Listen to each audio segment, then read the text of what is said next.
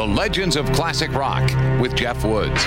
More than an era, more than a name. It's been said rather accurately, by the way, that rock and roll is more an attitude than anything. The music writer Lester Bangs had it right when he said it's a way of doing things, a way of living your life. Basically, you either rock or you don't. And it's funny, too, Joni Mitchell once said Neil Young isn't rock and roll.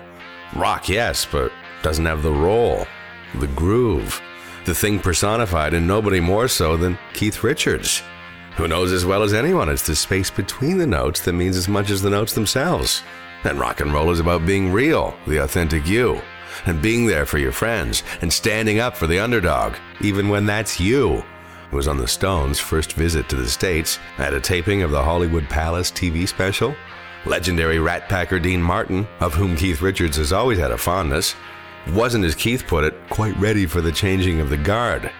Because on that day, Dean joked about the Stones being backstage picking fleas off one another. But Keith would get the last laugh. He f- Dino's daughter.